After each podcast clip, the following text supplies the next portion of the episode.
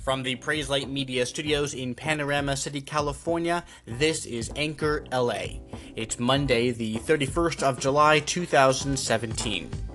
Coming this fall, pedestrians in Honolulu, Hawaii will be banned from looking at their phones while crossing a street. The city passed the measure late last week and is the largest U.S. city to enact such a law so far. According to Reuters, there were more than 11,000 injuries stemming from distracted pedestrians between 2000 and 2011. The bill, which goes into effect on October 25th, fines the pedestrian 15 to $35 for a first offense, 35 to $75 for a second offense in the span of one year, and $75 to $99 for a third time. Emergency responders using a phone in the line of duty are exempt, as is anyone calling 911. However, some other cities have come up with solutions rather than simply generating revenue. Augsburg, Germany has embedded traffic lights into crosswalks in their city for those who are intent on catching up on their devices while getting from point A to point B. And in Antwerp, Belgium, special walking lanes have been installed designed specifically for cell phone users.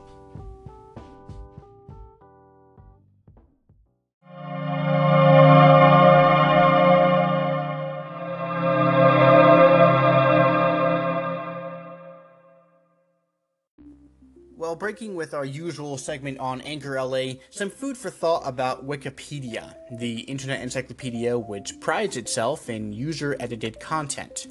Wikipedia claims the content reflects balanced accuracy because of something called crowdsourcing, the large amount of editors which they claim will balance out any point of view or topic subjected to bias. Sadly, as history has shown time and again, anytime the ability to freely edit something as much in the public eye as any one Wikipedia article is every day, that freedom will be abused and ruined for everyone. But Wikipedia doesn't just suffer from abuse and vandalism. Wikipedia also struggles with the issue of fact versus view. Primarily focusing on the glaring issues from non neutral points of view within Wikipedia articles, the number of those articles and topics affected is not decreasing but rather increasing. For example, you can look up high profile incidents such as the posting of a defamatory hoax article about the journalist John Siegenthaler, which raises serious questions about whether crowdsourcing an encyclopedia, or anything else, can ever work long term. It comes down to the fact that Wikipedia appeals to a certain group of internet users, and only a certain group of those users will be the ones editing and creating content on the encyclopedia. This makes the encyclopedia simply a searchable catalog of that group's views and topics, which they consider to be valid or important. Topics and viewpoints held by those not using Wikipedia will not have a voice and will effectually be unrepresented, and content will become skewed over time. This is because any articles happening to cover those views won't be updated or improved as quickly as articles dealing with content which editors deem important or contributing to society. It never takes long to find people who won't use Wikipedia for this very reason, and it takes even less time to find people who disagree with one another on the importance, influence, and accuracy of certain topics or worldviews. Crowdsourcing, especially with a project such as Wikipedia, which attempts to portray articles as reliable fact, not editorials, always relies on editors who are supposed to be impartial but because they are human, have certain worldviews which they may not even consider as slanted, but rather have never even questioned those views and feel that those views are generally accepted fact. These views are then filtered into the encyclopedia's content, but at the same time, the same content appears glaringly inaccurate to readers with the opposing views. In actuality, neither editor nor reader have unbiased views, and neither view should be reflected as the way it is in an encyclopedia. Key phrase should be. Andy Schlafly told the Guardian newspaper that he tried editing Wikipedia and found that factual edits created on high profile pages, even with references and proof, were removed within 60 seconds by top editors who disagreed personally with those views. In today's politically charged atmosphere, with everyone on their own warpath to justify their own view, this issue continues to plague Wikipedia constantly. Schlafly concluded that editing Wikipedia simply is no longer a viable option.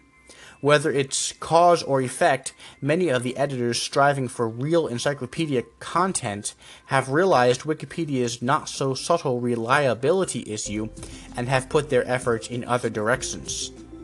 Unfortunately, editing wars, bias, vandalism, and rogue bots reverting or changing articles to inaccurate content causes Wikipedia to be a massive source 5.5 million articles in the English version alone of potentially inaccurate content edited by would be social justice warriors and the like using the once reputable Wikipedia as a platform to pass off their views as undeniable fact. Finally, if users seeking fact are unable to rely on a crowdsourced encyclopedia project, as most of the editors subscribe to a particular worldview, that project will fail or simply become an echo chamber of purported facts by the editors and their subservient patrons.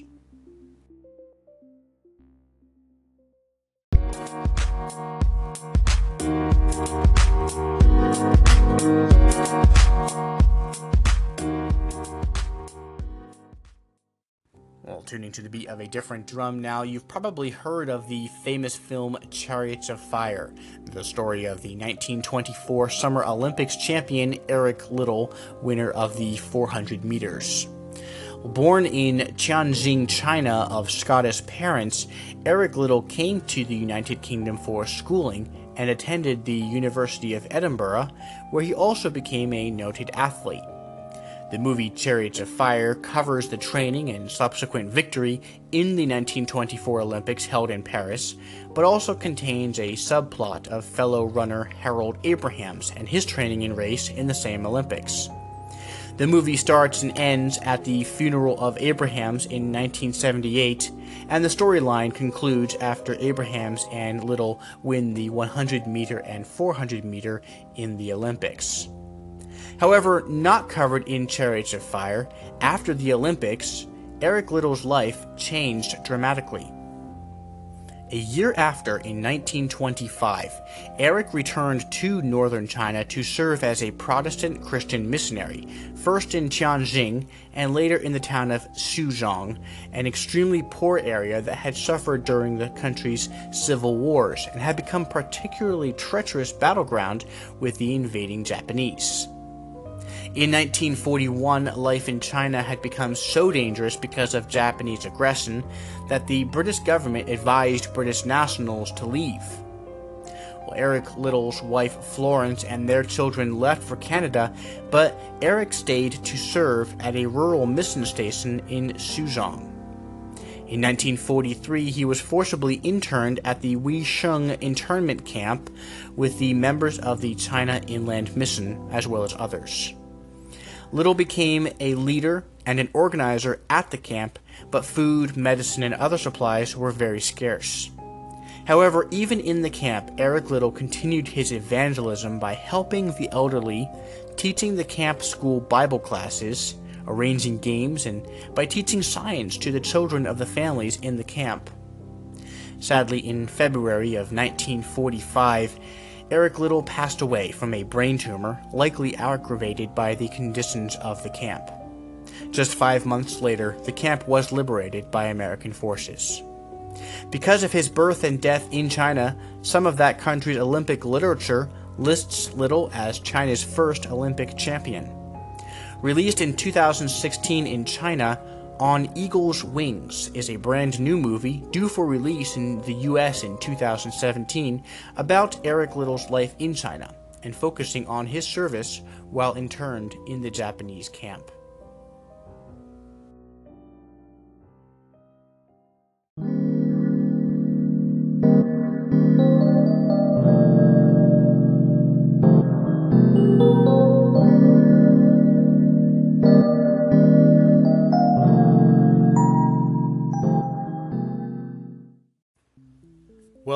Today's challenge, as humans on this earth, it's wired into us to seek more, to pursue the furtherance of something, whether it's money, houses, jobs, or life goals and achievements.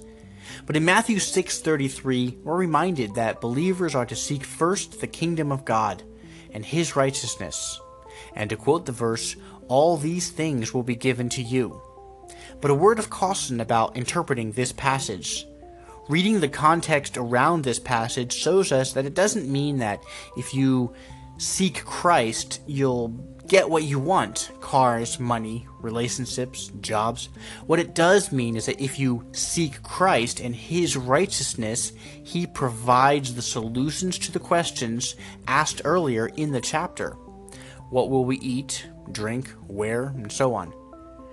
God, our Father in heaven, will provide for us.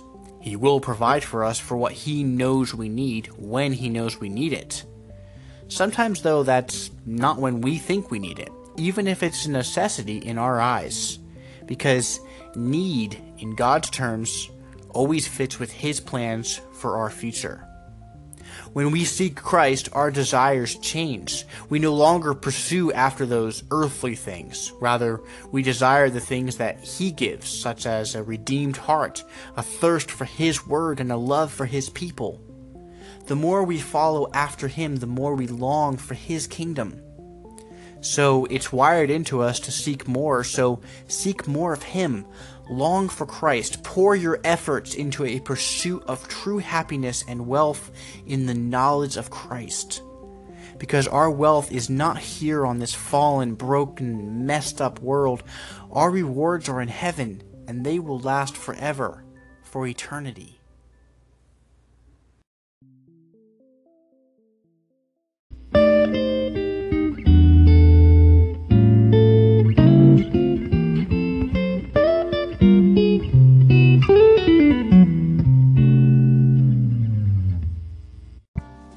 This is Anchor LA on Twitter at Anchor LA Podcast and Facebook.com slash Anchor LA, where you can find links and information to certain topics that we cover in the podcast.